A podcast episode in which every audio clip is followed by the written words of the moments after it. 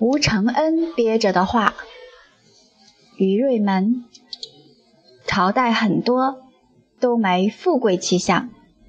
盛唐时代好一点吧，在吴承恩的笔下也不怎么好，妖魔鬼怪的事儿太多，孩子们活得不安宁。有两个孩子，哪吒和红孩儿，很有典型性。哪吒，天王的儿子，要脱了皮换了筋才能活下去，那得受多少痛苦！来自民间的红孩儿，牛魔王的儿子，被佛界收服，基因能传哪去呢？他妈罗刹女只能哭了，叹息呀，孩子能耐大了，在官方或民间都没好下场。剩下没多大能耐的孩子们，卑贱贫弱，组成盛唐雄兵，征讨辽东，一败再败。吴承恩是文明的东方土著后代，看强悍的西域人构架的唐朝如此不堪，还要儒释道三教并立教化百姓，真是胡人胡闹，不得哭笑。想想老子是最爱小孩的，说。小孩生来柔弱，却能感化刚强的心。生于道，成于德，无需复杂的道教。偏偏这世界用不了道与德，却用仁义忠孝引得孩子们离开本真，或用离断空寂哄得孩子们丢掉本心。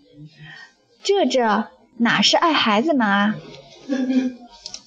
世上的贵国，贵的是孩子。给孩子自由，尝试得失，体会荣辱，增强自信。用规矩教人，画方圆做模样，自寻难题画坐标，连通曲线方程。徐光启刚好学到。时下的建国建的是孩子，课本里不含自由，乡校中传播奴学，打击茂生的自信。用教化限定行为，教孩子俯首认命，言必称孔孟，自己没思想，不能认这个命。自由是个人的，同情是众人的。自由到上天入地，也会同情别人的自由。孩子们都可用千里眼顺风耳，自由的通话通商，跨出城墙关防，游览西天东天，玩赏北海南海。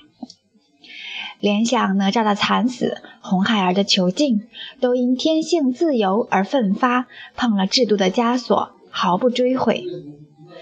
那制度可恨，那设置的人可鄙，干嘛夺走孩子应有的自由？不能总那样吧？不自由的人活着等于死了，自由的人必有一颗自由的心，砰砰地对着天地。吴承恩面对着明朝的海禁。慨叹大航海是洋人的辉煌前景，东土的巨舰烂掉，海图烧掉，没能灭绝海商的希望。即便杀光所谓的东南海商倭寇，浩瀚的海，生命自由。这位最具想象力的人没说那些海商如果不死，收编成为海军，北征辽东，比唐太宗厉害；也没说秦始皇帝向往的海上蓬莱。其实早被海上享用了。他有没有想到，三百年后世界互联大网通讯，即便红潮竖起防火墙，以为像天罗地网，老人们也拦不住孩子们翻墙破围。后人读懂《西游记》，也能看透，老人国不是孩子国。为老人国设计的忠孝仁义，在博物馆里有些价值；为孩子国设想的自由平等。是世界的文明精华，是无价的。人无论老少，眼睛长在前面，为了向前看，任凭天灰天蓝，新生代的哪吒和红孩儿们，骑上世界的潮流，哗哗的向前浪！